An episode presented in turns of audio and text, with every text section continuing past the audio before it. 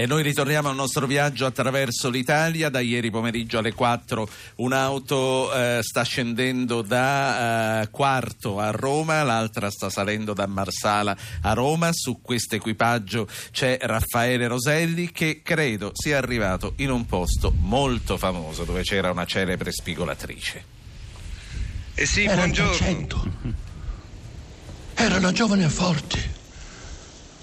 E sono morti. Me ne andavo al mattino a spigolare quando ho visto una barca in mezzo al mare. Era una barca che andava a vapore e issava una bandiera tricolore.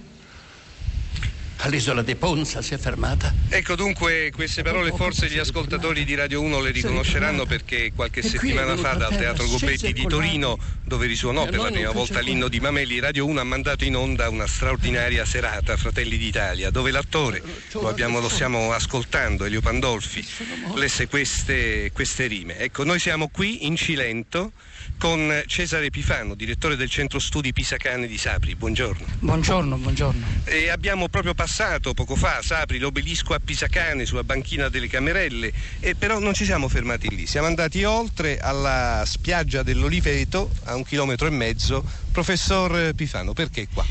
Qui nel pomeriggio del 28 giugno del 1857 il vapore Cagliari della società Rubattino, che era stato sequestrato da Pisacane insieme a altri 22 cospiratori, approdò nel tardo pomeriggio. Proveniva da Ponza, dove nel frattempo avevano liberato gran parte delle prigioni e giunto qui nel tardo pomeriggio aspettava soltanto il favore delle tenebre per raggiungere l'abitato di Sapri. Ecco, eh, anche dove dicevamo l'obelisco a Pisacane, la banchina delle Camerelle è un luogo importante dove avvenne qualcosa. Sì, ci fu il primo scontro tra Pisacane e i suoi 300 e gli urbani del posto che erano ovviamente in numero di gran lunga inferiore. Quando gli urbani si resero conto che era un grosso manipolo di, di persone che sopraggiungeva, rientrarono frettolosamente in Sapri.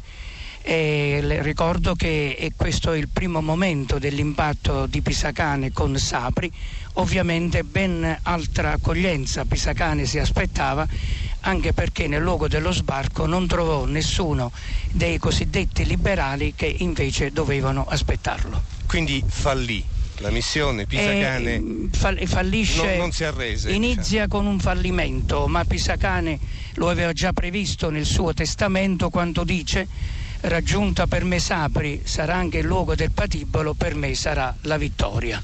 Ecco, professor Pifano, perché la- la- si dice insomma, eh, che la figura eh, di Pisacane è resa centrale nel risorgimento italiano? È importante perché con questa spedizione lui voglia dare un segnale non solo agli italiani ma anche alle diplomazie europee. Ci voleva un giusto segnale, una impresa eroica che già destinata al fallimento doveva suscitare una grande emozione e un una grande eco in tutti gli italiani. E in effetti fu così, tanto che gli storici tutti dissero che fu proprio lui che aprì la strada.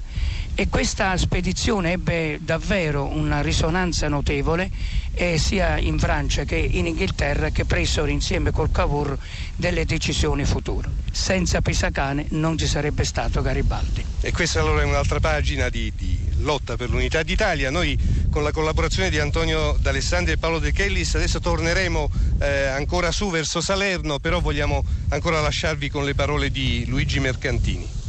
E quei capelli d'oro erano 300, erano giovani e forti e sono morti. Continueremo a seguire il vostro viaggio, Raffaele, e poi ci ritroveremo tutti qui questa sera dopo le 21 ad accogliere questi due equipaggi che veramente in 24 ore hanno attraversato l'Italia da nord e da sud.